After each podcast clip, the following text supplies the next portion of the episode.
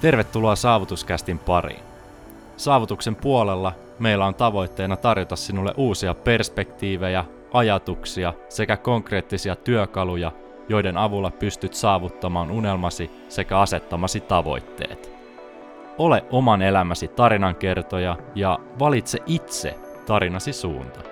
Nautin matkasta.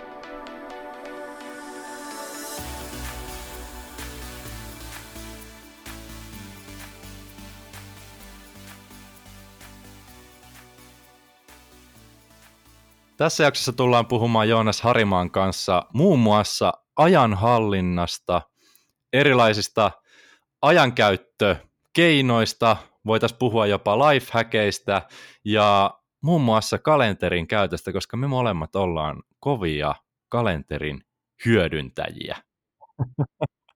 Eikö näin ole, Joonas? On, on. Siis todellakin no. on. Ihan täysin samaa mieltä pystyn allekirjoittamaan. Hypätään itse asiassa suoraan asiaan, nimittäin kerrohan Joonas, miten sä lähdet rakentamaan sun, puhutaan nyt vaikka viikkorutiinista, että mitä sä sinne kalenteriin isket ihan ensimmäisenä ja minkä takia? Kyllä mä aina viikoittain katson aina seuraavaa viikkoa eteenpäin. Mä ensin, ensimmäisenä laitan sinne kalenteriin just palautuminen ja oma aika. Eli mulla on slotteja, mulla on iltoja, mulla on päiviä tai sellaisia hetkiä, milloin mä saan olla itsestään. Tehdä just sitä, mitä mä ikinä silloin haluan tehdä. Sitten mä laitan kalenteriin äh, treenit tietenkin, koska olen huomannut, jos niitä ei laita kalenteriin ylös, niin niitä ei tule tehtyä. Ja ylipäätään kaikki, mitä ei laita kalenteriin ylös, niin en tule kyllä tekemään. on sen niin kuin tässä huomannut matkan varrella. Mutta joo, siis treenit kalenteriin, eli mä laitan aina sinne, että milloin mä käyn treenaamassa ja se oma aika. Ja sen jälkeen mä alan suunnittelemaan sitä, että milloin mä pidän tapaamiset, mihin aikaan, ja asetan sitten tavallaan sen työajan siihen myöskin, siihen kalenteriin sen jälkeen, kun mä oon nämä kaksi ensimmäistä juttua laittanut sinne. Miten sulla? Mennään vielä, vielä tuohon sun tilanteeseen ennen kuin hypätään mun kalenterisointiin, niin minkälaista kalenteria sä hyödynnät? Onko sulla mobiilisti mukana se vai fyysisesti vai minkälainen homma? Siis mulla on ihan fyysinen kalenteri. Mä tykkään tästä tosi paljon. Mulla on ollut ollut Outlookia ja mäkin omaa kalenteria ollut, mutta mä en tiedä, mä en jostain syystä tykkään tästä paperista kalenterista. Toki tässä on huono juttu se, että tässä ei tule hälytyksiä. Että se ei hälytä tuolla missään laukussa tai se ei hälytä pöydällä. Vitsi, jos joku keksii sellaisen, en mä tiedä, onko ne mitään järkeä sellaisessa keksinnössä, kalenteri joku hälyttäisi.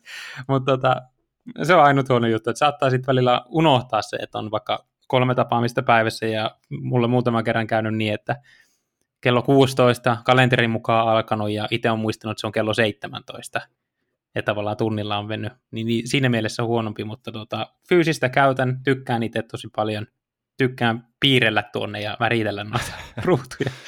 Ymmärrän kyllä ihan täysin tuon fyysisen kalenterin niin kuin tärkeyden ja fiiliksen siinä, kun oikeasti omalla käsialalla kirjoitat ne ajat sinne ylös. Siinä ehkä jotenkin voisi kuvitella, että jää muistiin vähän paremmin se, että mitä olet sinne laittanut, kun se ehkä pikkusen enemmän vaatii efforttia, kun kaivat sen kalenterin sieltä kassista tai repusta tai missä se ikinä onkaan, ja sit sun pitää ottaa se kynä kauniiseen käteen ja kirjoittaa ne asiat ylös, että mitä sä oikeasti ajattelit, niin se vie hetken kauemmin kuin tällainen mobiilikalenteri, mitä itse hyödynnän. Nyt päästään siihen, että itse hyödynnän kahta erilaista kalenteria, nimittäin Googlen omaa ja sitten mulla on iPhone, niin iPhonein omaa kalenteria ja näitä kalentereita hyödynnän vähän eri tavoin, en pistä samoja asioita molempiin kalentereihin, koska se olisi ihan hölmöä ajankäytöllisesti. Esimerkiksi tämä iPhonein kalenteri, se ei ole niin, sanotaan, tyylitelty omasta mielestä kuin tämä Googlen kalenteri. Googlen kalenteri toimii esimerkiksi tietokoneella todella todella hyvin ja tykkään sen esimerkiksi vä- värimaailmasta, että voit laittaa niin kuin kaikki, joka liittyy hyvinvointiin, niin laitat vihreällä, ja kaikki, joka liittyy töihin, niin laitat keltaisella, ja kaikki, joka liittyy opiskeluun, laitat punaisella esimerkiksi. Eli Googlen kalenteriin mä laitan ylös, niin kuin itsekin sanoit, että treenit ehdottomasti, tällä hetkellä tulee yhdeksän treeniä, viikossa tehtyä, eli ne on siellä Googlen kalenterissa ja niitä ei löydy iPhonein kalenterista erikseen. mitä muuta Google-kalenterista sitten löytyy, niin sieltä löytyy just nukkumaan menoajat, yhdeksän tuntia vietetään aikaa sängyssä, se on merkattu sinisellä by the way. Ja sitten on ruokailuikkuna, koska pätkäpaastoa edelleenkin noudatan, niin kahdeksan tuntia ruokailuikkuna kautta kuusi tuntia välillä, niin sekin löytyy sieltä kalenterista. Ja sieltä löytyy sitten tämmöisiä niin vähän isompia aktiviteetteja, mitkä tulee joka viikko vastaan. Ja mitä sitten taas löytyy tuosta iPhonein kalenterista, niin sieltä löytyy semmoista, mitä akuutisti tulee eteen. Esimerkiksi tulee ilmoitus kännykkään, että postiin on saapunut paketti, niin sen mä lisään siihen iPhonein kalenteri, koska se on yksinkertaisempi ja siitä tulee öö, ilmoitus käytännössä paremmin kuin tuosta Googlesta, mitä on itse huomannut, niin kuin Joonaskin sanoi, että ilmoituksia ei tule tuosta fyysistä kalenterista, niin semmoisia asioita laitan tuohon iPhonein kalenteri. Ehkä jossain määrin hölmöä käyttää kahta kalenteria, mutta mulle se on selvä sille, että mitä kumpaakin laitan ja nyt ollaan tultu tämmöiseen lopputulokseen lopulta. Joo, kyllä toi varmasti toimii, jos olet, olet niin pitkään jo tehnyt tuolle. Kyllä se ainakin omaa elämää on helpottanut, että toisessa on vaan tosiaan ne, jotka on paljon isompia asioita ja jotka tapahtuu joka viikko, niin se voisi tiivistää. Joo. Mites tota, sulla esimerkiksi kalenterin suhteen, kuinka paljon sä sinne niin kuin kirjoitat ylipäänsä? Onko sulla niin kuin jotain värejä, mitä sä hyödynnät, vai vedät sä vaan ihan mustekynällä täysin kaiken, vai onko sulla minkälainen, minkälaiset tavat siihen itsellä tullut? Mä hyödynnän noita värejä aika vahvasti. Siis joo, mä käytän kanssa, että mulla on just punaisella on niin kuin tapaamiset, tapaamiset merkattu kalenteriin. Oranssilla mulla on sellaisia, niin kuin, mitä nämä on, tällaisia yliviivaustusseja. Niin mä vedän aina sellaisen laatikon siihen tunnin kohdalle, jos mulla on tapaaminen. että se on niin kuin tietty väri. Sama, samalla tavalla toimii myös Outlookissa ja muissakin se väri, väritysteema. Ja sitten on treenit on niin kuin vihreällä, keltaisella on sitten kaikki sellainen luova työ kautta, mä laitan siis myös ne kaikki isommat asiat kautta, kaikki muut työajat ja muut vastaavat sinne tapaamisten lisäksi sinne kalenteriin ylös, että milloin mä teen luovaa työtä, milloin se aika on laitettu sille luovalle työlle tai sellaiselle työlle, mikä pitää saada tehtyä johonkin tiettyyn deadlineen. Niin tavallaan käytän, käytän tosi paljon noita, noita mutta sitten siinä niin kuin kyljessä tehtävälista, to-do-lista mulla on tosi vahvasti käytössä koko ajan. Et sitä mä käytän niin kuin jatkuvasti. Ja siihen mä käytän tällaista Kanban-tekniikkaa. Nyt menee vähän ehkä ohi aiheesta, mutta puhutaan nyt tästä, mutta niin Kanban-tekniikkaa voidaan käydä kohta lisää siitä. Lisää siitä mä haluan kyllä kuulla, että miten sä, tota, onko sulla jotain vielä niin kuin tuohon kalenterihallintaan tai tuohon liittyviä juttuja mielessä? No se oikeastaan aika hyvin tuli tuossa, että värit on vahvasti ja tosiaan kaikki tärkeät jutut kalenteriin isketään, mutta sä mainitsit ton to-do-listan. Se on sitten aihe erikseen. Miten sä sitä toteutat, koska allekirjoittanutkin pitää kyllä to-do-listaa useammassakin paikassa. Joo, toi on itse asiassa jännä kysymys, koska toi vaihtelee tosi tosi paljon. Mä oon huomannut, että välillä mä kirjoitan kolme asiaa edellisenä iltana ylös, että mitä pitää seuraavana päivänä tehdä. Ja ne on tavallaan sellaisessa mm. prioriteetti number two, number one, number two, number three tavallaan järjestyksessä, että ne on priorisoitu. Mutta sitten joskus mä oon huomannut myös sen niin kuin aikaisemmin, ja mistä mä itse stressaannuin tosi paljon, että mä kirjoitin kaikki ylös, ihan kaikki niin kuin ylös, mitä pitää tehdä. Ja sitten tuntuu, että kun työ, työpäivä oli, niin, niin tuntuu, että sen työpäivän jälkeen oli enemmän tudu-asioita kuin taas niitä asioita, mitä on tehnyt että se tavallaan se tudulista kasvoi vaan jatkuvasti ja jatkuvasti ja jatkuvasti, niin sitten mä ajattelin, että no ehkä se on tärkeämpiä, että mä otan ne kolme asiaa, mitkä on oikeasti niin kuin todella, todella tärkeää tehdä sen päivän aikana, niin että keskityn vaikka niihin kolmeen asiaan, ja yksi niistä on sellainen tavallaan tällainen, niin kuin, miten sä sanot suomeksi, niin kuin tärkein asia päivässä. Most mm. important thing, niin kuin englannista. Niin mä laitan yhden sellaisen asian, niin kuin most important thing tavallaan, ja sitten mä lähden sitä työstä niin pitkään, kun se on tavallaan tehty. Mutta tudulista mä käytän, käytän, käytän hyvin eri tavalla eri tilanteissa, mutta silloin, jos mulla on hirveästi tavallaan ö, tehtävää, niin mä huomaan, että mä karsin sitä tehtävälistaa kolmeen tärkeimpään, just mietin, että onko ne oikeasti tärkeitä. Sitten jos mulla ei ole hirveästi tehtävää, ns. tärkeää tehtävää, niin mä huomaan, että se lista vaan kasvaa. Et tota, ja sitten tietysti vedän, niin kuin delegoin sieltä sen tärkeimmän tehtävän ja teen sen ensimmäiseksi sen tärkeimmän jutun sieltä listalta.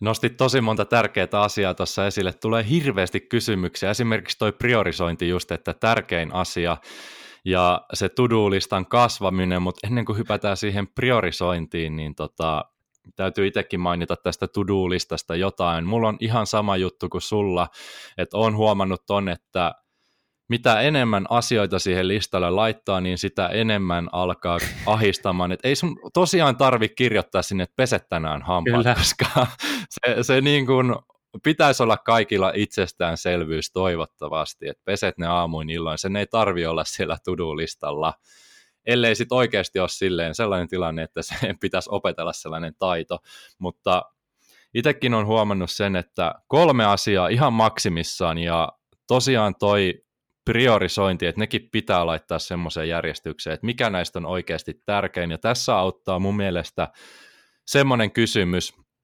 että jos saat tänään vain tämän yhden asian tehtyä, niin ootko päivääsi tyytyväinen? Kyllä, tuo on ihan äärettömän hyvä kysymys.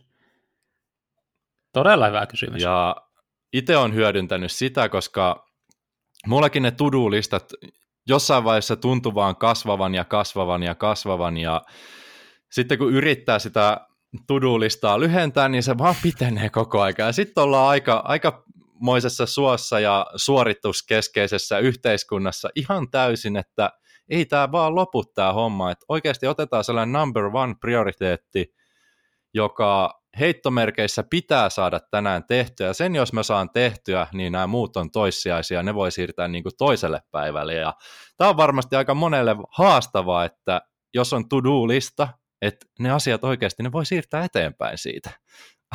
Onko tuttu?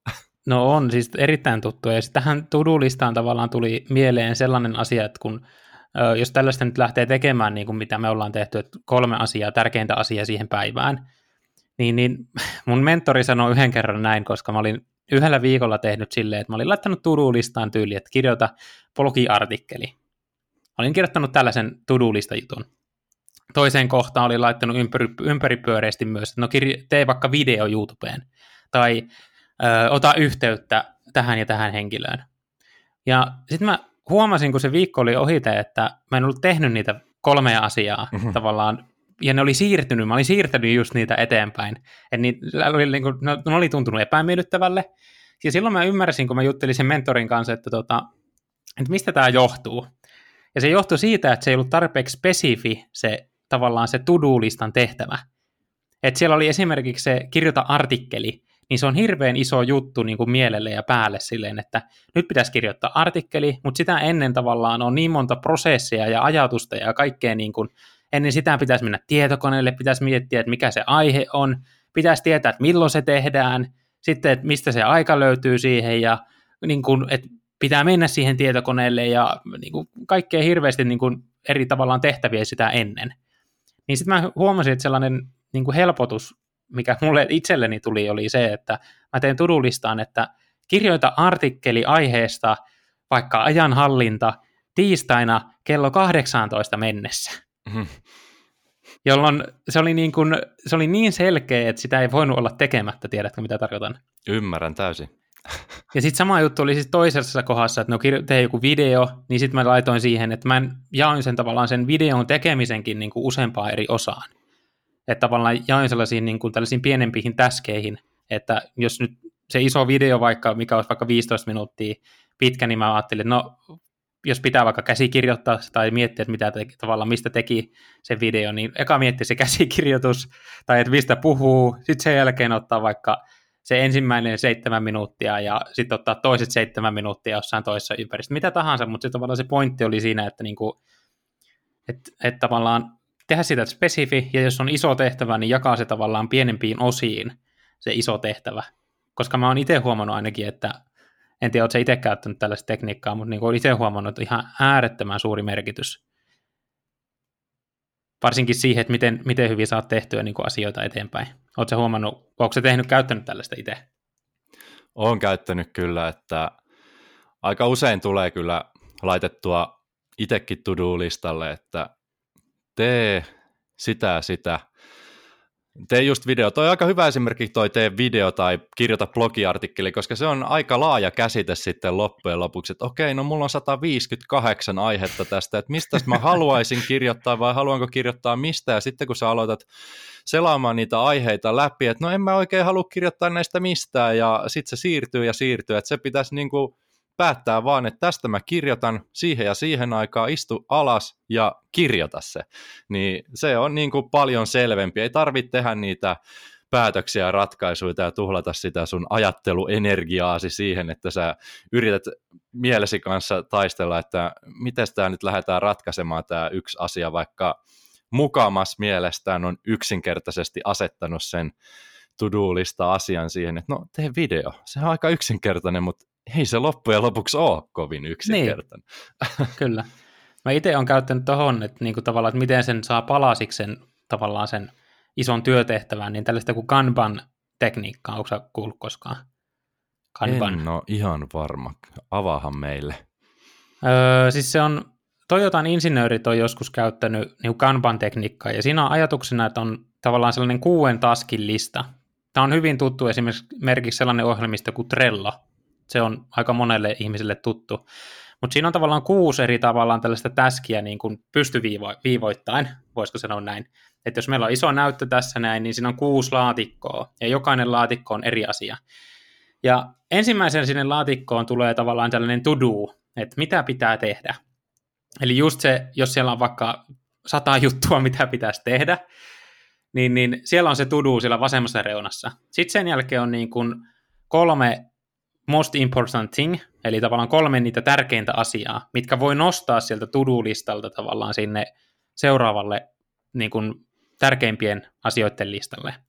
Sitten sieltä tärkeimpien asioiden listalta nostetaan tavallaan tällaiseen keskeneräiseen listaan, että mitä lähdetään tekemään. Eli yksi asia vaan nostetaan sinne, eli just se vaikka, että tee videoon intro, tai etsi aihe videosta. Eli se nostetaan tavallaan sitten siihen niin kuin, ö, kolmanteen välikköön. Neljäs välikkö on valmis valikko, eli sitten sieltä tavallaan siirretään sinne keskeneräisesti sinne valmiiseen välikköön. Sitten on delegoi ja kasaantuneet, eli tavallaan sellaiset, jotka ei ole ehkä niin, tiedätkö, voisiko sanoa tärkeitä tai muita. Ja sitten sellaiset asiat, mitkä pitää delegoida, että sä et itse pysty esimerkiksi hoitamaan niitä, niin delegoi jollekin toiselle ja tavallaan ottaa siitäkin, että delegoisi jollekin henkilölle ja muistuttaa siitä. Niin mä oon huomannut, että niin kuin tällä tekniikalla mä oon itse henkilökohtaisesti niin kuin saanut sitä tudulistan vyöryä, voisiko sanoa, niin kuin purettua, ja se kasa, mikä on niin kuin aikaisemmin ollut kilometrin mittainen, niin nyt se on enää 100 metriä, 100 metrin mittainen, että se, niin kuin, se on niin kuin pienentynyt. Ja sellainen ahistus hävinnyt touhusta. Kuinka paljon tuommoiseen niin menee aikaa, jos sä nyt ottaisit jonkun muutaman asian tuohon käsittelyyn, niin jos sä alat niitä tolleen kategorisoimaan ja delegoimaan ja näin poispäin, niin tuosta kuulosti, että siinä on aika monta steppiä, mitkä pitää kuitenkin käydä läpi. no oikeastaan joo, siihen, jos sen tekee sen pohjan niin kuin valmiiksi, mä itse käytän joskus ää, aika pitkälti flappitauluja ja kirjoitan, laitan siihen niin kuin sellaisia postitlappuja ja siirrän sitten aina seuraavaan juttuun.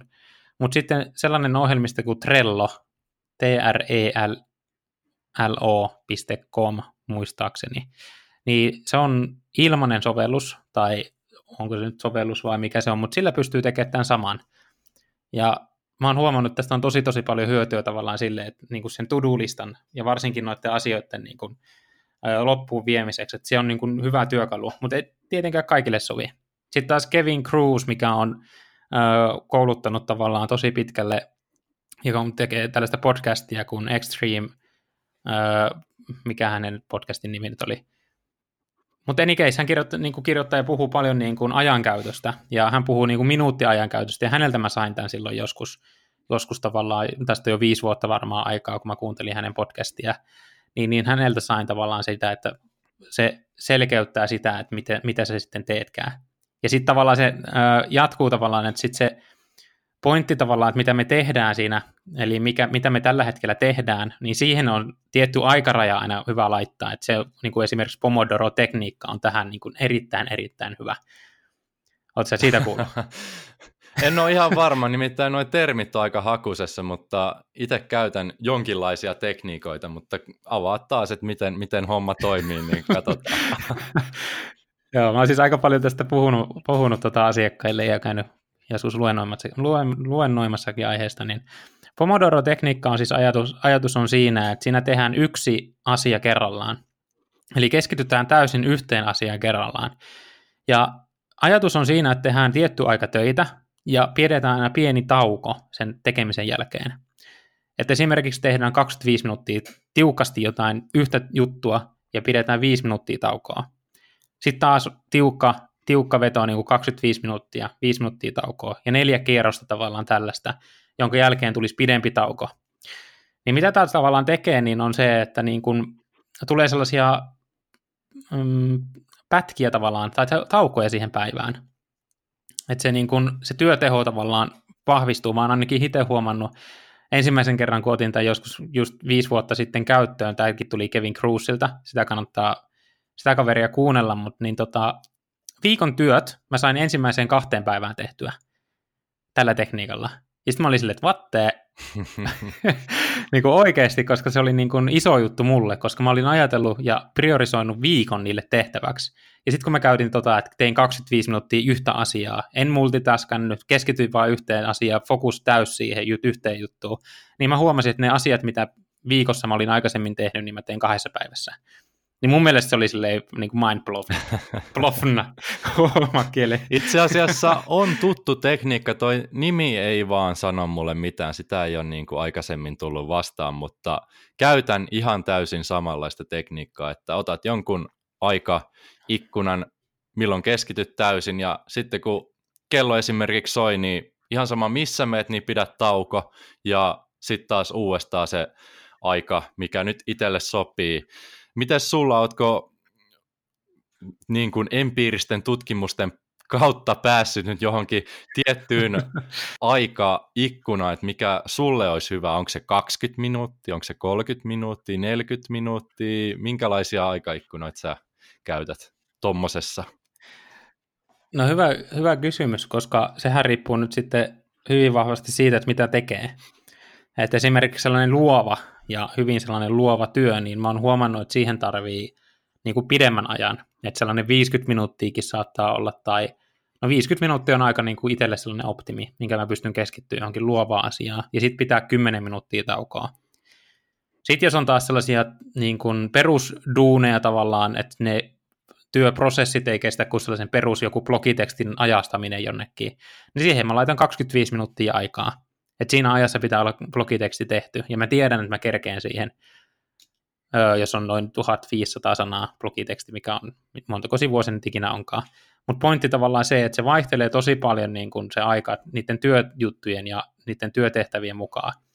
Että esimerkiksi johonkin, mä oon huomannut, että viidessä minuutissa pystyt siivoamaan täysin keittiön nollasta, tai silleen, että sulla on ihan hirveän sotkunen keittiö tai mitä tahansa, mikä tahansa paikka, niin viisi minuuttia on niin kuin lyhyt aika, mutta siinä kerkee. Kokeile, kokeile. No nimittäin, jos sen tekee oikeasti tehokkaasti ja keskittyy tavallaan siihen, että nyt mennään ja tehdään. Voin kyllä uskoa, en ole itse hyödyntänyt keittiön siivouksessa, tota, mutta niin kuin just, just blogikirjoituksissa, videoiden muokkaamisessa, verkkovalmennusten tekemisessä, niin täytyy kyllä allekirjoittaa tuo 50 minuuttia, että se riittää mulla keskittyminen semmoiseen aikaan, että 50 minuuttia on aika hyvä, mutta siitä yli kun mennään, niin alkaa pikkusen ajatus, ajatus katkeamaan, ja sitten taas toisaalta joku 20 minuuttia on sitten taas turhan lyhyt aika itselle, mutta eihän kaikki pysty sitä 50 minuuttia kerralla keskittyä, että se todennäköisesti on myös tämä sellainen vähän kehitettävä ominaisuus. Kyllä, todellakin.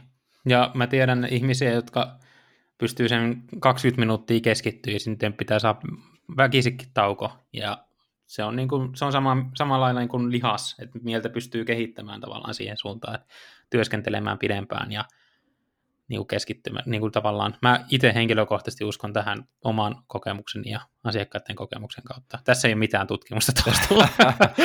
Empiiristä tutkimusta, mutta siis pystyn allekirjoittamaan tuon kanssa, mutta itse mitä nyt hyödyntänyt tota samaa tekniikkaa, että mulla tosiaan se 50 minuuttia aika semmoinen perusjuttu, että mitä niin kuin ajastaa kännykkää sitten kun se kello soi, niin sitten sä oikeasti nouset tästä tietokoneen äärestä tai kirjan äärestä tai mitä nyt ikinä olit tekemässäkään, koska se boostaa sitä luovuutta, vaikka sulla olisi sellainen heittomerkeissä flow päällä siinä kirjoitu, kirjoittamisessa, niin on kyllä sitä mieltä, että siitä kannattaa silti nousta ja pitää se tauko, koska sitä on helpompi sitten ylläpitää pidemmällä tähtäimellä pidemmän kaavan mukaan, että vaikka itsellä olisi miten niin kuin mielenkiintoinen homma, jotkut verkkosipujen rakentamiset, se, se, on niin kuin se, se on niin koukuttava asia, että se vie mut vaikka seitsemän tuntia eteenpäin ajassa, ja jossain vaiheessa siinä tulee sanotaan kolmen, neljän tunnin kohdalla silleen, että ei mun pää ei toimi, vaikka mä haluaisin tehdä tätä,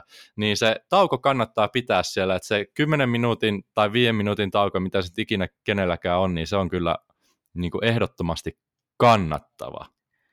Ja mä kuulin tästä samasta asiasta tota, hyvän esimerkin, että jos otetaan kaksi ihmistä ja tota, niillä on tietty sama projekti, mihinkä menee se tietty verran aikaa, tai tietyn verran tehtäviä siinä samassa projektissa, niin, niin se ihminen, joka päättää, että nyt tämä tehdään niin kuin yhdellä kertaa, niin, niin se ei saa sitä valmiiksi siinä samassa ajassa, mitä se tyyppi, joka käyttää tätä Pomodoro-tekniikkaa, eli rytmittää sitä päivää ja tekee niin kuin pienissä osissa, ottaa tauon, liikuttaa vaikka kehoa. Tim Feriksellä, mä sain ensimmäisen kerran Tim Feriksen, en muista mistä kirjasta, mutta hänen kirjastaan oli se, että tekee vähän jotain seinäpunnerruksia, saa vähän verenkiertoa niin kuin liikkeelle siinä taukojen aikana.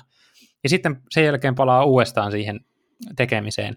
Niin nämä henkilöt, niin nämä saa niin kuin, no, pidemmässä juoksussa parempia tuloksia aikaan kuin ne henkilöt, jotka yrittää sille just, että nyt mennään se seitsemän tuntia, tehdään näitä verkkosivuja ja kahdeksas tunti on aivan chippi, kun tämä toinen tyyppi, tämä voi vetää vaikka 12 tuntia sitä.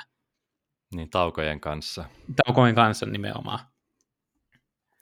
Mutta on hyvä tekniikka sille, että niinku suosittelen kyllä kokeilemaan älyttömän tehokas ja testata just jonkun keittiön kanssa alkuun. no laittaa sen viisi minuuttia ja missä, missä ajassa sen saa, että onko aikaa vastaan, niin kuin, saiko keittiö siivottua vai ei. Niin ja tosiaan tämä edellyttää sitä, että keskitytään siihen tiettyyn toimenpiteeseen ihan täysillä, ei tartuta mihinkään kännykkää välissä tai soiteta äitille tai katota postia tai mitään, vaan keskitytään siihen tiettyyn juttuun. Kyllä, eli se tavallaan se täys fokus siihen. Ja tästäkin on paljon puhuttu niin kuin, multitaskingista ja tavallaan siitä, että keskittyykö yhteen asiaan. Miten sulla keskityksen niin yhteen asiaan vai multitaskaakse samalla, kun sä teet töitä tai No silloin kun tota tekniikkaa hyödytän, niin ehdottomasti niin kuin yhteen asiaan, ja olen huomannut, että yhteen asiaan keskittymällä pystyy saamaan paljon enemmän aikaa. Itse nautin siitä ajasta paljon enemmän kuin keskittyy vaan siihen yhteen, eikä jaa sitä keskittymistä johonkin muuhun. Esimerkiksi nykyään mä en kuuntele edes musiikkia, kun mä kirjoitan, on niin täysin hiljaisuudessa ja kaikki muut ulkoiset ärsykkeet on poissuljettu, kännykkä on väärinpäin, kännykkä on 24-7 mulla äänettömällä, by the way, voidaan mennä noihinkin, noihinkin kohta, mutta ehdottomasti suosittelen sitä, että keskittyy siihen yhteen tehtävään, vaikka henkilökohtaisesti heittomerkeissä on hyvä multitaskäämään, pystyn esimerkiksi juttelemaan sulle ja samalla lukemaan uutisia, mutta sitten taas se, että onko se lopputulos niin hyvä kuin se voisi olla, että keskityn vaan jompaa kumpaa, mutta sitten taas on niitä ikävästi sanottuna putkiaivoja, mikä taas on toisaalta hyvä asia, että ei pysty oikeasti keskittymään kuin siihen yhteen juttuun, että jos otat kännykän käteen, niin sä et kuule yhtään mitään, mitä ympärillä tapahtuu, vaikka kaveri puhuisi sun vieressä just sulle, käyttäen sun nimeä, niin sä et huomaa mitään, kun sulla on se kännykkä kädessä. Näitä esimerkkejä mulla on niin kuin elämässäni tosi paljon antaa. Mutta itse en tohon kategoriaan niin kuin mitenkään kuulu, että jos joku tuohon tulee häikkäämään, kun mä kirjoitan, niin kyllä mä niin kuin häiriinnyn myös siitä, mutta pystyn niin kuin toimimaan tietysti jossain määrin sen. Mä nostan kyllä käden niin kuin antautumisen merkiksi, mitä mä oon just tollainen putkiaiva. mä jos keskityn johonkin asiaan, joku artikkelin kirjoittaminen, mulla saa räjähtää pommi vieressä ja mä en tajua sitä. Mulla on niin kuin, mä saan suljettua jotenkin niin kuin ympäristön täysin ja mä niin kuin, se yksi asia, ei mä oon huomannut, niin kuin, tai siis mä en ole itse huomannut sitä, mutta niin kuin, mun vaimo Elina on sanonut sitä monta kertaa. Se on, se on käynyt huikkaa mulle jotain tässä, ja mä en ole kuullut mitään, Siis ihan oikeasti, mä en, siis tämä ei ole mitään silleen, että mä en haluaisi kuulla tai en halua niin kuin sulkeutua tai mökötän tai mitään tahansa. Siis mä en ollut kuullut mitään. Mm. Ja sitten mä ihmettelen, kun tota, on tehnyt tavallaan duunini, ja sitten nousen tästä ylös tästä niin kuin työpöydältä ja tota, ihmettelen, että täällä on hiljasta. Et mitä hittoa, mihin Elina on mennyt? Sitten mä soitan Elinalle ja kysyn, että mihin sä oot lähtenyt, että missä sä oot, että niinku, onko mä missannut jotain. Sitten sit se sanoo, että joo, että itse asiassa mä sanoin sulle, tota, että mä lähden sinne ja sinne. Nyt ajaa, missä vaiheessa. Eikä mä oon tiedostanut yhtään mitään, ja mä, mä tiedän, mistä tällainen voi johtua, mutta niin kuin mä huomaan, että se niin kuin välillä se keskittyminen on niin, kuin niin tavallaan se fokus on siinä yhdessä asiassa, että kaikki muu niin kuin häviää. no siinähän tuli aivan loistava esimerkki, mutta tohon kategoriaan itse en taas kuulu, että jos joku, jos joku tulisi tosiaan sanomaan, että mäpä lähden kauppaa tästä, niin kyllä mä niin kuin noteeraan sen, vaikka mä yrittäisin olla noteeraamatta. en, en pysty sulkemaan ympäristöä täysin pois. Onko mä kyllä autisti? Todennäköisesti et, mutta tota, mites tota, vaikka jos blogia kirjoitat tai videoita muokkaat, niin onko sulla jotain keskittymiseen muita juttuja kuin ihan vaan tuommoinen ajastus, kuuntelet sä musiikkia tai onko sulla mitään rutiineita siihen? Öö, no jos mä kirjoitan blogia, niin mulla on aina tietty so- sama soittolista, mitä mä aina soitan itse asiassa Spotifysta. Et mä oon huomannut sellaisen niin kuin, luontoäänien auttavaa siihen niin kuin keskittymiseen itselläni. Että se tavallaan mulla sitä, kun mä pääsen, mä huomaan, että kun mä pääsen itse vaikka luontoon ja ympärillä kuuluu, kuuluu luontoääniä, ja sitten kun tavallaan uppoutuu siihen tekemiseen, niin se niin kuin keskittyminen on paljon syvempää ainakin itselläni. Et sitä mä niin kuin teen tosi paljon. Laitan luontoäänin, meditaatio jonkun tota, musiikin soimaan tuolta Spotifysta, kuulokkeesta tai kaiuttimista mm. ja aika hiljaisella pitää olla, että se ei saa olla niin kuin liian kovallaan. Sitten se alkaa häiritsemään. Miten sulla? No, mulla oli aikoinaan vähän samankaltaiset äänimaailmat. Mä hyödynsin semmoista soittolistaa Spotifyssa, se on siis ihan suosituimpien joukoissa kuin tota Deep Focus, eli syvä keskittyminen. Sitä kuuntelin oikeastaan aina, kun kirjoitin varmaan puolitoista vuotta tai jotain, mutta nykyään niin kuin en, en hyödynnä kyllä mitään. Et keskityn ihan täysin siihen, mitä, mitä teen.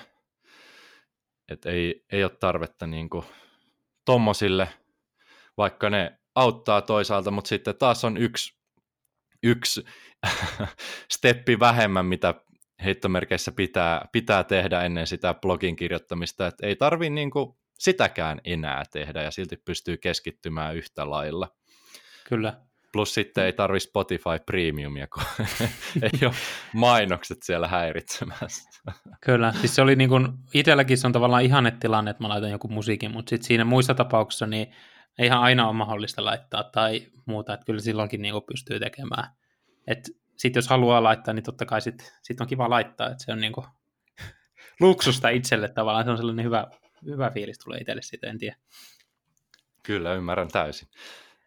Voitais tota, mainitsin tuossa äsken, että mulla on toi kännykkä 24-7 äänettömällä, ja se on niin kuin ajanhallintaa parhaimmillaan omassa elämässä. Voitaisiin puhua tällaisista life hackseista, jos, jos jotain tulee mieleen, mutta itse suurimpana life hackinä tähän nykyajan elämään on tosiaan toi, että kännykkä äänettömälle, ei mitään värinää, ei yhtään mitään ilmoituksia, ja ihan koko aika, 247. Mulla ei varmaan kolmeen vuoteen ollut kännykässä äänet päällä. Enkä mä esimerkiksi pelkää sitä, että mä saisin jonkun hätäpuhelun tai jollain olisi joku hätänä. Ei kukaan soita mulle semmoisten asioiden takia, joten mulla ei niin mitään syytä käytännössä pitää kännykkää jatkuvasti päällä. Mun henkilökohtainen numero on aika harvalla. En muista milloin viimeksi joku olisi oikeasti soittanut mitään kuulumisia tärkeämpää asiaa loppupeleissä, ja niihin voi aina soittaa takaisin. Totta kai soitan takaisin, jos on huomannut, että joku soittaa, mutta sanotaan, että 95 prosenttia ajasta mä en huomaa, jos joku soittaa mulle, ellen ole sitten salilla ja kuuntele musiikkia, koska silloin tulee hälytys niin kuin myös äänettömän läpi, ja silloin niin kuin näen, että joku soittaa, mutta muuten en kyllä vastaa puhelimeen, enkä mihinkään ilmoituksiin niin kuin mitenkään hirmu nopealla varoitusajalla. Mulle ei tule ilmoituksia esimerkiksi kännykästä mihinkään muuhun kuin kalenteriin, mitä on laittanut ilmoituksia. Tosiaan kaksi kalenteria plus sitten WhatsAppi, että se on semmoinen henkilökohtaisempi alusta. En saa ilmoituksia Instagramista, Facebookista, Snapchatista, en mistään enää nykyään, koska ne ei ole niin akuutteja, että niihin pitäisi reagoida, ja ne tosiaan niin kuin häiritsee keskittymistä ihan järjettömän paljon. Kyllä. Onko sulla tästä ajateltavia? On. Mulla tuntuu olevan kaikista. Just vähän reflektoi itseäni tässä samalla. Ei, on, tota, joo, mä oon huomannut kyllä tuon saman niin kuin, oma, omassa elämässäni, että jos on kännykkä päällä, tai jos ne hälytykset on päällä, niin kyllä siihen tulee niin kuin tartuttua siihen puhelimeen. Jos joku kaveri laittaa viestin kesken työpäivän, niin kyllä se fokus niin kuin häviää, jos on äänet päällä. Niin mä oon itse kanssa käyttänyt tota, kuutilaa tuossa kännykässä, että siinä ei tule niinku puhelut lävite ja laittanut äänettömälle sen. Ja mä oon tehnyt itselleni sellaisen säännön, anteeksi kaikki kaverit, mutta niin tota, 12 aikaan päivällä mä saan katsoa niin ensimmäisen kerran puhelinta. Siis sillä, sillä mielessä, että mä vastailen ihmisille. Silloin kun mä menen syömään, ja jos on niin normaali arki, niin 12 aikaa mä suurin piirtein syön niin silloin mä katon kännykän, katon mitä ilmoituksia tullut, vastailen viesteihin, kaikkiin puheluihin, mitä on tullut, vastailen takaisin tai soitan takaisin. Yleensä katon Fonectasta aikaisemmin, että onko se joku puhelinmyyjä, niille harvemmin tulee soitettua, tai onko se niin kuin täysin tuntematon, mutta niin kuin, kyllä, se pitää olla melkein niin kuin äänettömällä, ja sama juttu tietokoneessa, en tiedä, onko sulla tota, sähköpostia niin kuin silleen, että sulle näkyy sellaiset punaiset täplät tai jotkut muut vastaavat. Ei todellakaan tule ilmoituksia sähköpostista mihinkään, milloinkaan. No. Mun piti ottaa vuosi sitten toi tota, sähköposti tuosta tietokoneesta pois, että mä ää, siirsin itse asiassa rytmityksen silleen, että mä käyn vaan aamulla siinä 12 aikaa ja sitten illalla käyn katsomassa niin kuin sähköpostin. Ja sama juttu niin kuin, pu, niin kuin puhelimen kanssa, on pyrkinyt siihen samaan.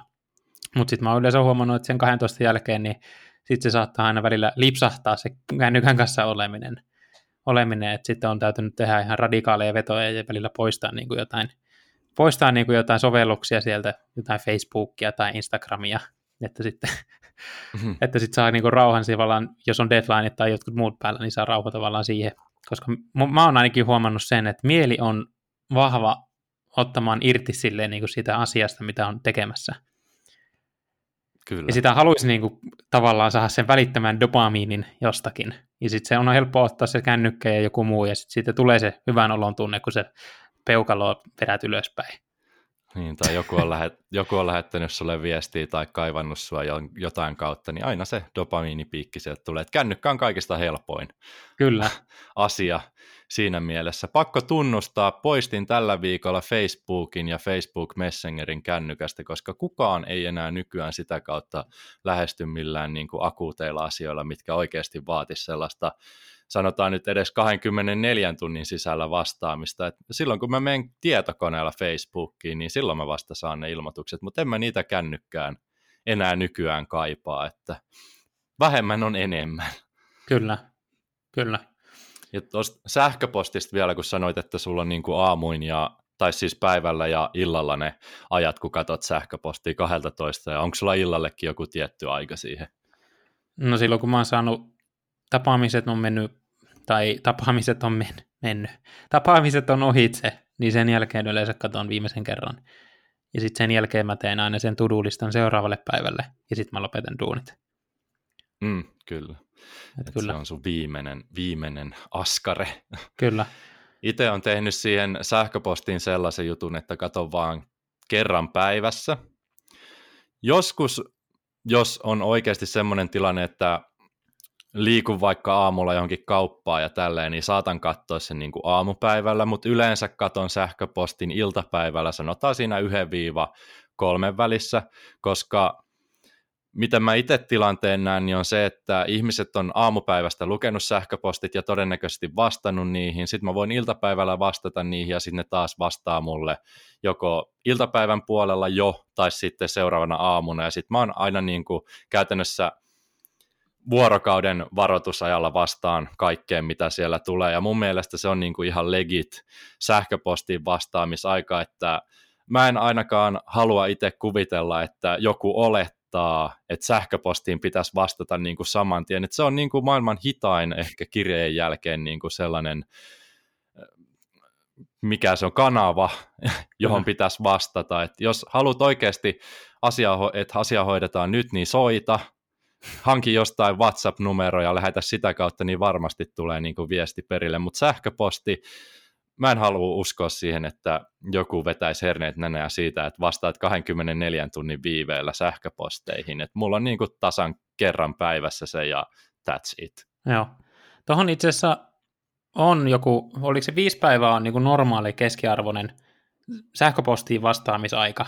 Että nyt kun tänään laitat, nyt on lauantai, niin torstaina sä saat vastauksen. Okei. Mä oon kuullut... Sitä voisi viivyttää vähän. Niin, siis voisi vähän vielä viivyttää. Et vastaakin sitten, no ei, ei vaan niin kuin, toi on tyyli. Mutta tuohon pitää sanoa vielä, että nyt kun sanoitte, että on lauantai, se pitää ihan paikkaansa, niin viikonloppuna mä en katso ollenkaan sähköpostia, koska mä tiedän, että suurin osa liittyy töihin, mitä sinne tulee, tai käytännössä kaikki, ja mainoksia ne on yrittänyt sulkea mahdollisimman paljon pois unsubscribe kaikki mahdolliset, mutta siis se, että minkä takia viikonloppuna katso sähköposti, eli lauantaina ja sunnuntaina, mä tiedän, että jengi ei tee töitä viikonloppuna, niin miksi mun pitäisi niin kuin miettiä työasioita lauantaina, kun ensimmäinen ajankohta, milloin siihen voi vaikuttaa, on niin kuin maanantai, kun joku muu vastaa siihen sähköpostiin sitten, että viikonloppuna on käytännössä mun mielestä ihan täysin turhaa miettiä niitä työasioita, ellei ole sitten oikeasti joku yksityisyrittäjä, joka pitää olla koko aika langan päässä ja mentaalivalmennus on huippuurheilijalla kilpailut menossa viikonloppuna ja pitää saada kiinni, niin ehkä siinä on niin kuin ääritapaus, mutta senkin voi ehkä hoitaa jotain muuta kautta kuin sähköpostin välityksellä. Et viikonloppuna älkää kattoko sähköposti, ihan turhaa. näin on, näin on. Samaa mieltä. Miten sitten sit, tota, tuli tästä asiasta mieleen tavallaan se, kun että toimitaan nyt yrittäjinä, ja sitten aina yrittäjyydessä tulee, tai ei aina, se on väärä uskomus, mutta niin kuin välillä saattaa tulla, että huomaa, että tulee tällaisia tulipaloja. Niin miten sä sitten niihin reagoit, jos sä oot tekemässä just jotain tosi tärkeää juttua, ja sitten sulle tulee joku tulipalo, niin miten sä tavallaan toimit siinä niin kuin tilanteessa?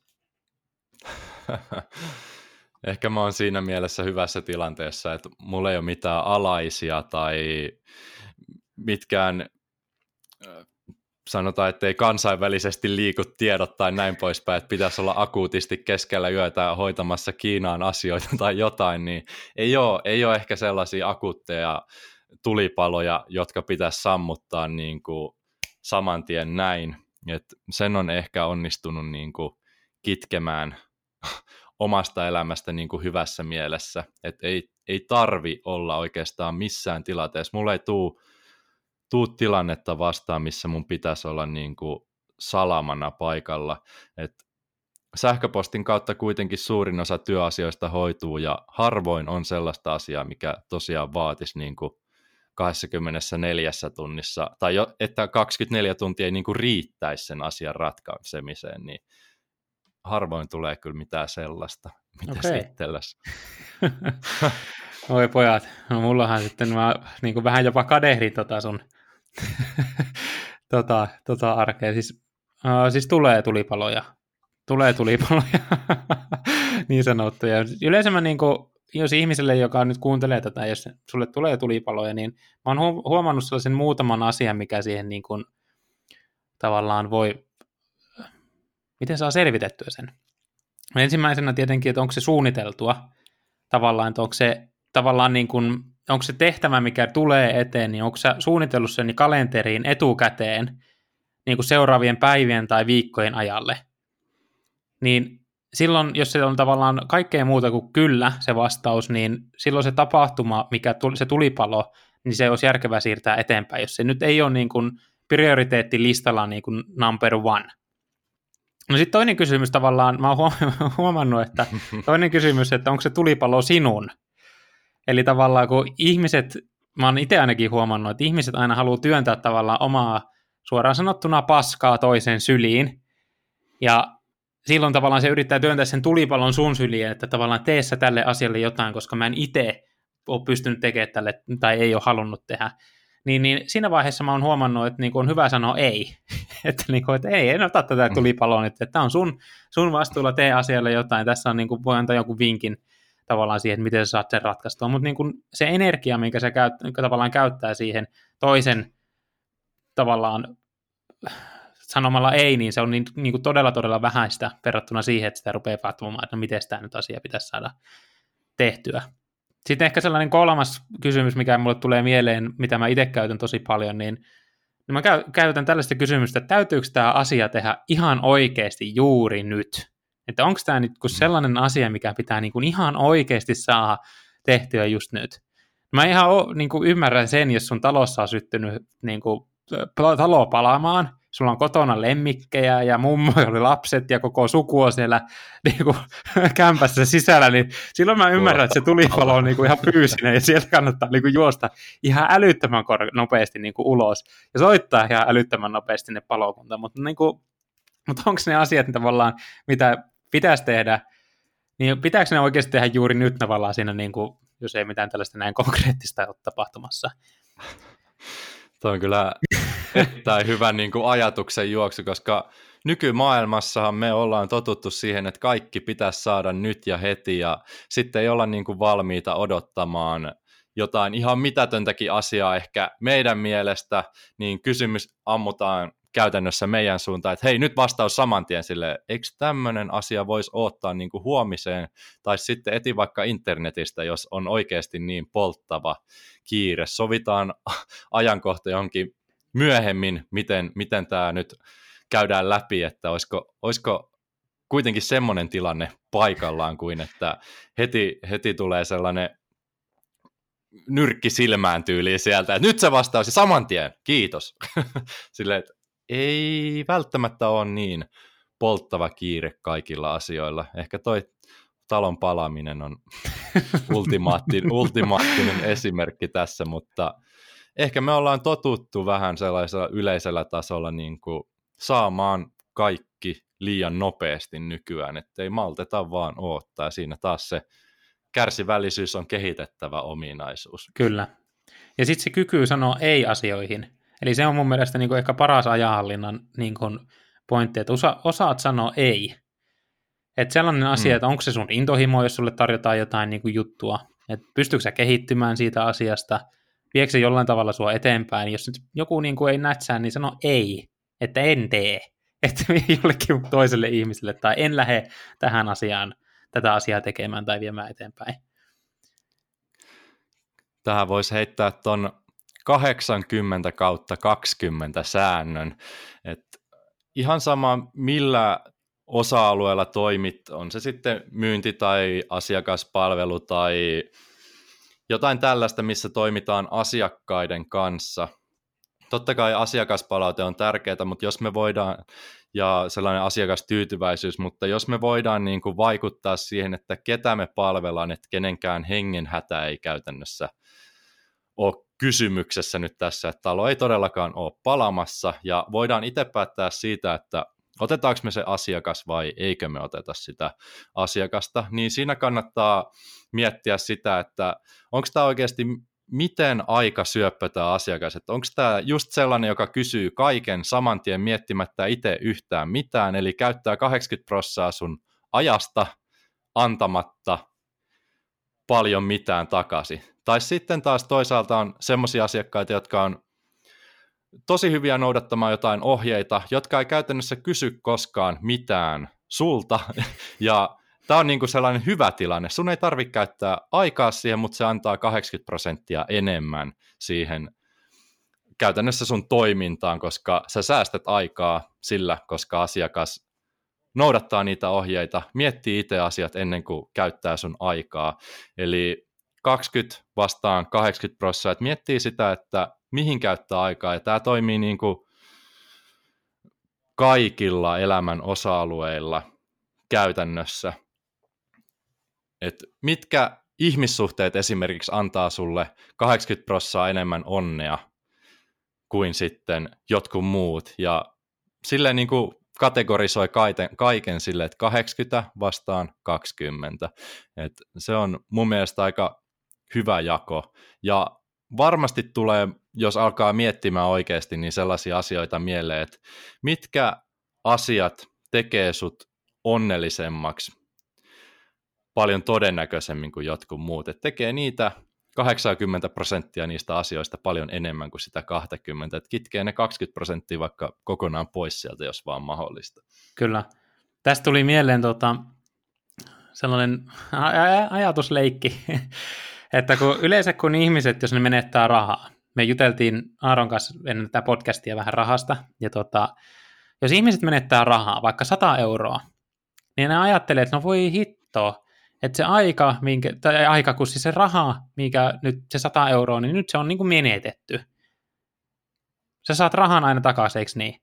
Mutta sitten kun sä käytät sun omaa aikaa, niin sä et saa koskaan sitä enää ikinä, siis huome, sanalla ikinä, sä et saa enää koskaan sitä takaisin. Koska tavallaan mä oon huomannut sen, että monesti ihmiset tappaa aikaa, ja mä en ymmärrä sitä niin kuin en yhtään. Että miksi tappaa aikaa, kun niin kuin elämässä on niin, kuin niin siistejä juttuja, mitä voi tehdä, ja voit niin kuin, siis niin, kuin niin älyttömän siistejä juttuja, niin miksi pitäisi tappaa aikaa ja tavallaan kuluttaa sitä johonkin sellaiseen, mitä, mikä niin kuin luultavasti vie jollain tasolla niin kuin omaa hyvinvointia alaspäin. Niin, niin tavallaan sellainen ajatus, että että ajatellaanko me samalla tavalla siitä ajasta kuin siitä rahasta, mikä me menetetään. Koska se rahan, rahan tunnehintahan on siis kolminkertainen, että sun pitää saada 300 euroa takaisin, että se 100, 100 euron pettymys niin kuin täyttyy. Niin, niin tavallaan se, että jos me käytetään aikaa vaikka tunti johonkin, niin ei me ajatella silleen hyvinkään usein samalla tavalla, että meidän pitää kolme tuntia nyt tehdä jotakin, tiedätkö, jotain sellaista mm. hyvää asiaa, vaan niin kuin että se vaan menee ja sitten sitä niin kuin miettii ja useasti on nähnyt myös ihmisiä, jotka miettii, no tässä tämä päivä nyt oli ja mitäs mä nyt on tehnyt, että et tavallaan ehkä sellainen itselle on herännyt sellainen ajatus, kun on paljon nähnyt, kun teen suoramyyntiä, niin on huomannut sen, että kun ihmisillä ei välttämättä ole kalenteria, niin silloin jos ihmisillä ei ole kalenteria, niin, niin mä oon huomannut, että ne ei myöskään hallitse omaa aikaansa, vaan se elämä hallitsee tai se arki hallitsee sitä ihmistä, mutta se itse ihminen ei pysty siihen itse vaikuttamaan. Että sitten se on vähän niin kuin sellainen, vähän niin kuin tuuliajoilla se ihminen, että se ei oikein, että sille stressaantuu, jos sen pitää muistaa niin kuin kolme, neljäkin tapaamista tai muuta vastaavia niin kuin siinä niin kuin tota, viikon aikana, niin se stressaantuu. Ja sitten taas ihmisillä, joilla on kalenteri, niin ne on huomannut, että heillä se stressitaso pysyy paljon paljon alempana kuin, kuin he, henkilöille, joilla ei ole kalenteria niin tavallaan sellainen niin kuin ajatuksen juoksuna tämä voi muuttua elämän aikana, tämä ajatus, mutta mä uskon vahvasti siihen, että silloin kun on kalenteri, niin sit itse pystyy vaikuttamaan siihen, mihin käyttää aikaa ja pystyy olemaan myös onnellisempi sitä kautta. Sitä kautta. En tiedä, oletko yhtään samoilla linjoilla.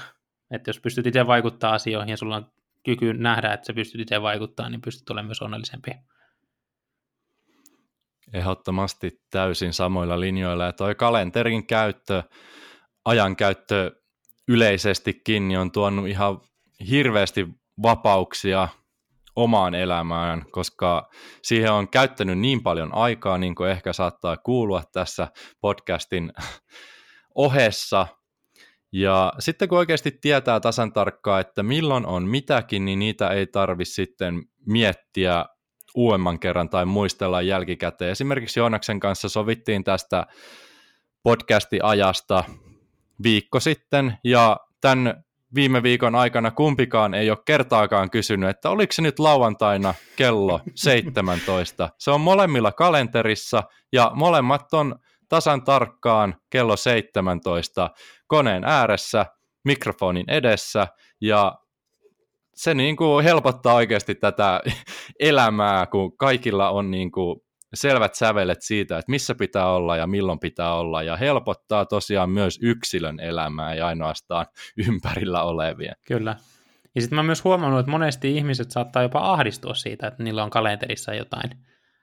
Että siellä on sellainen niin kuin ajatus, että nyt on niin kuin hirveän hallittua tavallaan elämää ja mä pysty elämään vapaana.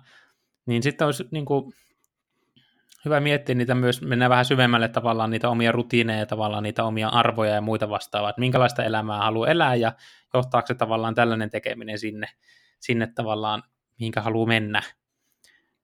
Mutta mut, se, on, se on asia ja podcasti erikseen se, se, aihe, se aihe. Ehkä myöhemmin lisää siitä, mutta toi on niinku täysin totta, pitää vähän miettiä, että mitä sinne kalenteri oikeasti niin kuin haluaa sitten laittaa.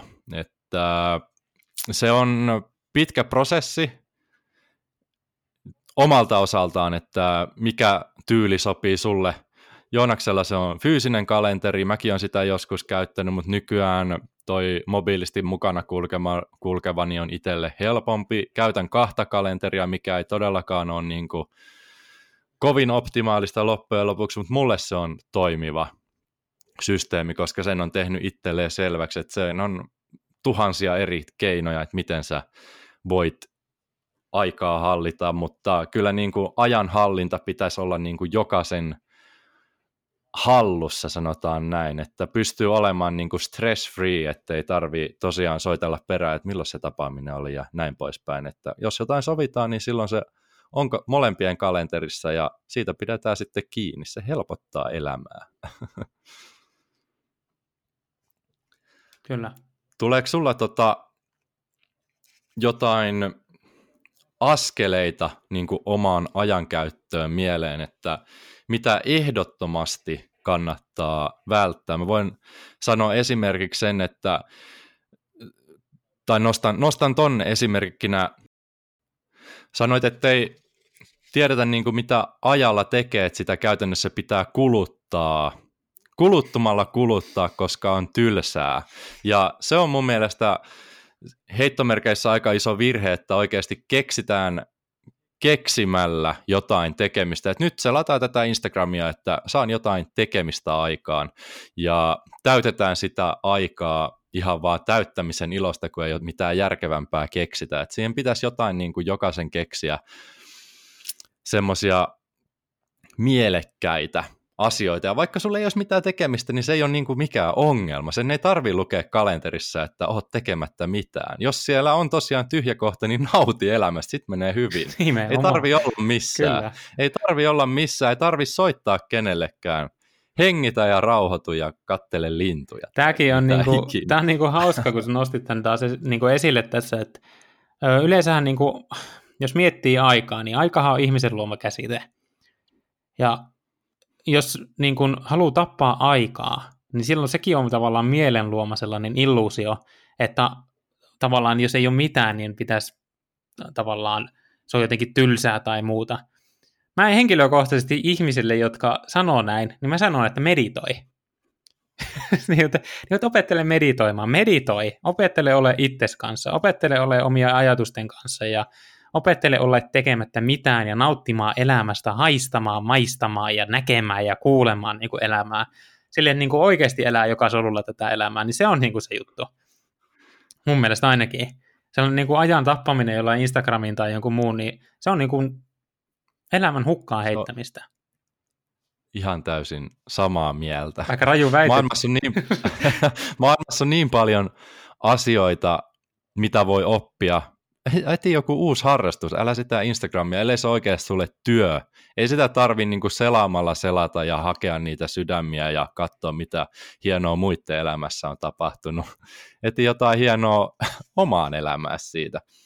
Et se sosiaalinen media, se on nykyajan pahe. Saa siellä tietysti jossain määrin olla, mutta ei sitä niin kuin ajan tappamiseksi en, en suosittele. Ja jos tästä niin kuin itse huomasin myös tämän sosiaalisen median ongelman, että ö, jossain vaiheessa saatoin olla neljästä viiteen tuntia sosiaalisessa mediassa. Siis, että mä katson Instagramia ja julkaisen jonkun Instagram-kuvan ja sitten mulla oli vielä silleen hyvin ne ilmoitukset päällä, niin aina kun joku kävi tykkäämässä siitä, niin aina tuli sellainen sydämenkuva, ja sitten sitä aina haluaa käydä katsomassa, no kuka sitä tykkäsi sitä ku- kuvasta, ja ai jaa, tuo tykkäsi, ja jaa, jaa, jaa, ja no, nyt, nyt on tämän verran tykkäyksiä, ja sitten mä otin ihan niin kuin, mua niin kuin itse hu, niin kuin huomasin sen, että mä oon aika paljon niin kuin kännykällä, ja mä olin, päätin olla 30 päivää ilman sosiaalista mediaa, ja tota, se oli kyllä niin kuin elämäni paras päätös.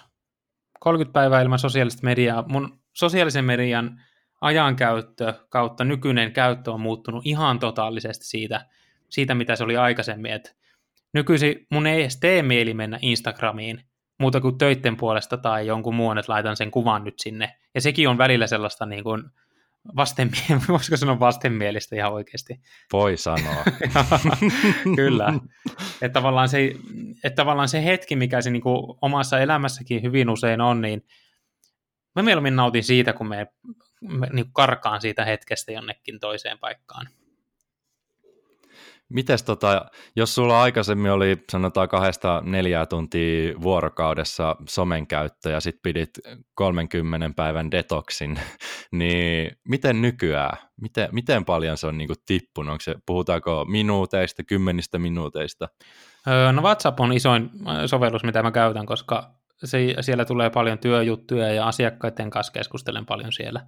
Niin sanoisinko, että työhön itsessään menee sellainen puolitoista tuntia päivässä että mä vastailen, kirjoitan asioita ylö, niin kuin juttuja valmennuksiin ja kaikkiin tällaiseen liittyen. Mutta sitten niin kuin Instagram, Facebook, joku Snapchat, ää, YouTube. No YouTubeessa tulee sitten katsottua niin kuin jotain how to make jotain. Ehkä, siis sellaisia opi- ehkä niitä ei lasketa niin. tähän. Toki sekin. sellaista tyhjän päivästä scrollailua kautta syövereihin sykeltämistä endorfiinin toivossa. Tunti-puolitoista tuntia maksimissaan. Et se, se on tippunut itse asiassa ensimmäiset kuukaudet oli ö, maksimissaan 30 minuuttia päivä. Ja nyt se on, mä oon huomannut, että kun on postailu lisää sinne koko ajan enemmän ja enemmän sinne Instagramiin, niin sitä helposti saattaa jäädä siihen niin kuin minuutin kaksi olemaan siinä tota, Instagramissa ja katsoa, että mitä sitten ne on laitettu. Ja sitten huomaa taas, että no hei herran jestas, että nyt tämä on niinku kouk- meinaa koukuttaa taas. Et se on niinku, en mä tiedä, onko se huomannut samaa, että onko sulla miten, Miten sulla toi sosiaalisen median käyttö, kuinka paljon tulee käytettyä? Yritän jatkuvasti vähentää ja nykyään, jos puhutaan päivittäisistä minuuteista, niin on hienoa, että kännyköillä näkee, tai ne on, onhan sen aina nähnyt, mutta nyt ne on nostanut niin kuin enemmän esille sitä, että kuinka paljon sä oot käyttänyt päivässä aikaa nyt täällä, että pitäisikö sun vähentää, koska siihen on ihmiset puuttunut niin paljon. Mulla on tällä hetkellä sanotaan noin 15 minuutista 25 minuuttia Instagram, Facebook, mitkä mä nyt lasken tämmöiseksi niin kuin scrollailusovelluksiksi, mihin saattaa oikeasti upota useita tunteja. Itse huomaan sen, että mitä väsyneempi sä oot käytännössä, niin sitä helpommin sä joudut siihen, mä sanon, että joudut siihen pisteeseen, että jäät scrollailemaan niitä fiidejä ja katsomaan ihmisten kivoja lomakuvia. Ai vitsi, että paistaa aurinko myös Hämeenlinnassa tänään. Ja muuten paistaa Rovaniemelläkin. On paistanut kaksi viikkoa kohta. Vitsi, miten nätti ja katsoo pari storia siinä ja tälleen. Mutta nykyään, kun siihen on keskit, kehit, niin kuin halunnut pistää niin paljon ajatusta mukaan, että siitä saa aika helposti itse ainakin kiinni, että ei vitsi Aaro, mitä sä nyt taas teet, että sä scrollailet tässä, no joo, sä tunnet nämä ihmiset ja heillä menee hyvin ja heität pari sydäntä, mutta sitten taas toisaalta mä voisin ihan yhtä hyvin kysyä, että miten menee, kuin että kattoisin ne sieltä somesta ja sitten mä käytännössä niin kuin lopetan sen seinän, että nyt kännykkä pois piste, että älä käytä aikaa sen enemmän, että se niitä saa niin kuin itsensä kiinni, että se ei ole enää sellaista pakonomaista, mitä se ehkä joskus on ollut. Ja sitä sen ei todellakaan pitäisi olla, että se kännykkä vaan ilmestyy jostain siihen käteen ja sitten sä huomaat, että ei vitsi, taas mä oon täällä Instagramissa, minkä takia, että ei tää niinku, mä oon kattonut tän jo nämä feedit tänään läpi, että Kyllä. mikä homma. että ei ole enää sellainen niin kuin neljäs vaisto siinä, että kännykkä ilmestyy käteen, vaan tadaa, oho, jaa, taas sä oot siinä. Mutta itse asiassa nyt, nyt kun ollaan puhuttu tästä, että jos sulla on tylsää käytännössä, niin sun pitää keksiä tekemistä. Mutta nyt kun puhutaan ajankäytöstä, entäs sitten kun ei ole sitä aikaa, niin mistä sitä lähtisit ensimmäisenä etsimään? Mitä, mitä jättäisit pois, muuta kuin tämä sosiaalinen media? Vähennä sosiaalista mediaa. Tuleeko nopeasti mieleen jotain vai heitänkö tähän väliin omia ajatuksia? Heitä vaan omia, mä mietin hetken. Okei, okay.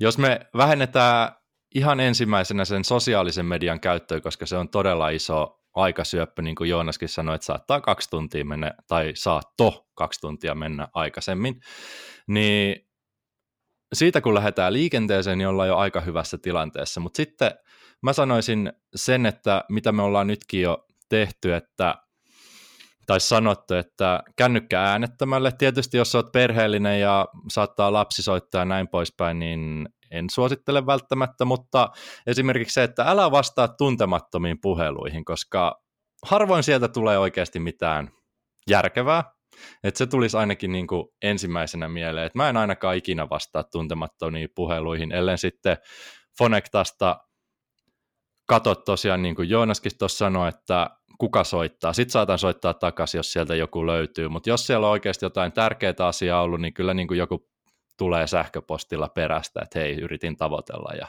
asia oli semmoinen. Eli älä käytä aikaa semmoisia, ei tarvi niin kaikki Fortumin sähkömyyntiyrityksiin vastata tai Elisa, vaikka molemmat hyviä firmoja onkin, niin ei tarvi välttämättä jauhaa heidän asiakaspalvelijoitensa kanssa joka päivä. Ja nostetaan, nostetaan nyt tämä, näitä aikaisempia ajatuksia, että älä kato sähköpostia jatkuvasti, että ota jotkut tietyt ajankohdat, riippuen tietysti minkälaisessa työnkuvassa olet, että pitääkö sut tavoittaa heti, mutta ainakin viikonloppuisin yritä vähentää. Ja älä kato illalla ehkä just kun olet sänkyyn menossa, että mitä siellä työsähköpostissa on, että se on aika paha kierre sitten jo unen kannalta, mistä me viimeksi puhuttiin Kyllä. täällä. Kyllä. Mutta tuommoiset ainakin nostaisin noista aikaisemmista ajatuksista esille.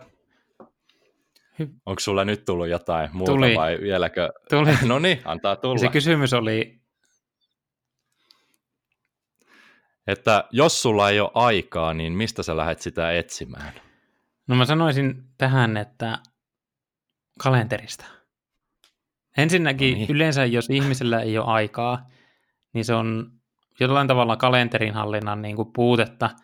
Ja jos nyt on niin, että sulla ei ihan oikeasti ole aikaa, niin suunnittele kalenteri silleen, että se on, siihen tulee muutos. Että laita sinne aikoja, mihin sä et ota mitään. Laita sinne aikoja, milloin sä et oikeasti tee yhtään mitään ja sulla on sitä vapaa-aikaa ja hyvää, olo, hyvää oloa, niin sanotusti nostattavaa asiaa tai tehtävää tai jotain muuta harrastusta tai mitä tahansa se sulla ikinä onkaan, niin se siinä hetkessä ei ehkä saata muuttua niin kuin, ihan niin kuin sormia napsauttamalla, mutta niin kuin voisi kuvitella, että jos sä nyt teet muutoksia sun kalenterin hallintaan, niin kuukauden päästä sun elämä näyttää ihan erilaiselle. Ehkä kolmen kuukauden päästä, jos on isompia projekteja tai mitään, mutta se tulee muuttumaan. Mikään ei kestä ikuisesti. Ei tämä podcastikään. Vaikka pitkä onkin ollut, mutta täyttää asiaa. Kyllä, mutta siis se kalenterihallinta, että laittaa ja muuttaa sitä kalenteria ja laittaa sinne, että tämä on vapaa. Tähän ei tule mitään ja laittaa sen sinne ylös. Niin sillä en mä tekisin. Joo, pysyy siinä päätöksessä, että se on, se on mun aikaa ja tehdään mitä tehdään, mutta ei mitään niin kuin liian kriittisiä priorisoituja asioita siihen. Kyllä, uskaltaa sanoa ei-asioille. Me nyt nostellaan tässä näitä aikaisemmin äh, käytyjä, mutta ehkä ihan hyvä. Seuraava askel mun mielestä olisi just se, että oikeasti priorisoi niitä asioita ja päätä asiaa, että mitä haluat tehdä. Älä tee niin kuin 20 asiaa samaa aikaa, vaan tee se yksi asia pois alta ja sitten siirryt seuraavaan, kun on sen aika. Ja priorisoit sen ykkösasiat, mikä nyt pitää saada tehtyä. Todennäköisesti se on joku työkuvio tai pitää vielä lapsihoitoon tai pitää saada treeni nyt pois alta. Mun pitää saada kuusi treeniä tällä viikolla ja tänään on yksi päivä niistä, mikä pitää tehdä, niin se nyt ainakin pitää saada tästä pois alta, niin mennään nyt sinne treenille eikä keksitä mitään muuta tekemistä tässä. Ja ehkä tässä nyt nostaisin vielä sen 80-20-säännön, että siihen voi palata niin kuin elämässään, sanotaan vaikka joka kuukausi, että jos sä oot saanut uusia kavereita, työkuviot on muuttunut, oot aloittanut uuden harrastuksen, oot aloittanut uusia kirjoja tai ihan mitä ikinä tahansa, niin kysy itseltäsi, että mitkä näistä tuottaa mulle oikeasti sitä hyvää oloa, terveyttä, tuo rahaa eniten pöytään ja sitten vähentää sieltä toisesta päästä, että mitkä taas ei tuo näitä asioita ja keskittyy niihin niin kuin tärkeimpiin asioihin, jotka tuo 80 prosenttia siitä asiasta käytännössä, mitä nyt tavoitellaan. Itse asiassa tässä tulee, mulla tulee yksi uusi asia tässä mieleen, että henkilökohtaisesti on hyvin sellainen perfektionisti, perfektionismiin taipuvaa tyyppiä, että ei todellakaan kaikissa asioissa tarvi olla 100 prosenttia, 95 prosenttia, 90 prosenttia riittää hyvin todennäköisesti. Esimerkiksi tämän podcastin suhteen, että jos me aletaan niin ihan nipsimään tarkasti, että mitä me nyt oltaisiin haluttu tässä puhua tai mihin tämä keskustelu on johtanut, niin tästä saataisiin leikattua vaikka kuinka tarkka juttu, mutta siihen me ei haluta mennä, vaan meille riittää tällainen 90 prossaa täyttä asiaa ja 10 prossaa vähän jotain siitä sivusta, että ei tarvi niinku täydellisyyteen pyrkiä. Täydellisyyteen pyrkiminen on hyvä tavoite, mutta sitten taas toisaalta se on mahdoton melkein kaikissa asioissa. Et se, siihen menee ihan järkyttävästi aikaa. Jos se niinku vaikka, sanotaan vaikka, että haluat juosta sataisen 10 sekuntia. Niin, no joo, 13 sekkaa on aika hyvä. Aloitit 20 sekunnista, sitten sä pääset 13 sekuntiin, niin mitä se on? Se on noin 80 prossaa siitä. Siitä tiivistetään, nämä nyt on no, nopeita matikoita, enkä tiedä yhtään pitääkö paikkaansa, mutta siitä 13 tiivistetään 12 ja sitten ollaan jo 90 prosentissa siitä alkupisteestä, niin se on jo aika hyvä tulos, mutta jos me haluttaisiin vielä se kaksi sekuntia pois siitä ajasta, niin se on jo lähes kaikille hyvin, hyvin haastava tehdä. Et voidaan tulla siihen, siihen lopputulokseen, että tarviiko me oikeasti juosta se satanen kymppiin vai riittääkö se 12?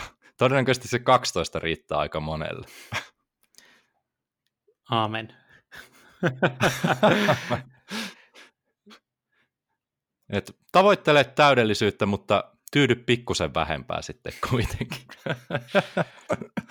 Tähtää kuuhun, niin tiput tähtiin. Niin, niin, käytännössä. Onko tässä vielä, Olisiko meillä vielä loppukaneetit niin, tavallaan tähän, tähän podcastiin? Vai onko sulla vielä jotain, mitä sä haluat nostaa esille?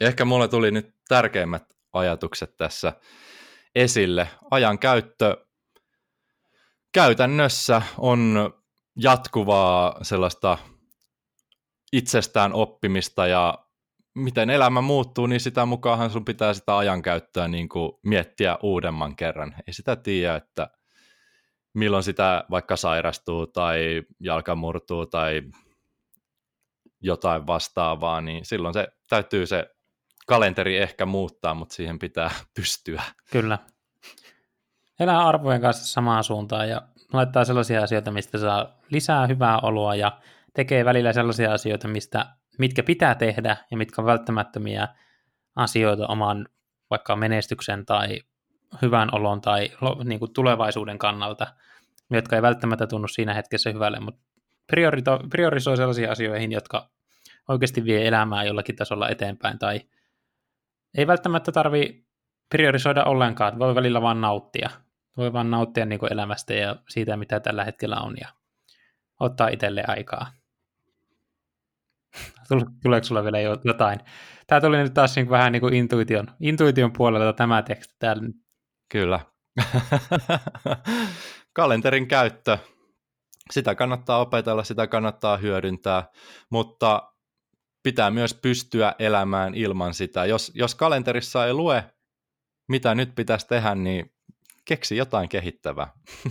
Rentoudu. Rentoutuminenkin on hyvin kehittävää sitten loppupeleissä, eikä sitä tarvitse kalenteri välttämättä kirjoittaa. Kyllä. Sun pitäisi osata se tehdä ihan oma-aloitteisesti ilman käskyäkin. Tai ilman ilmoitusta. Jes, eiköhän me päätetä tämä ajankäyttöön liittyvä pikkuinen puhe tähän ja palata sitten seuraavan asian tiimoilta. Tarinan loppuun vielä haluan kiittää sinua yhteisestä matkasta. Kiitos. Muistutuksena myös se, että kaikki tässä jaksossa käsitellyt asiat löytyvät saavutus.fi-sivustolta. Sieltä löydät myös paljon muita mukaansa tempaavia ja mielenkiintoisia tarinoita sekä arvokasta sisältöä. Astu mukaan tarinoiden maailmaan. Valitse itse tarinasi suunta. Palataan pian uusien tarinoiden parissa. Sillä välin. Onnea seikkailuihisi.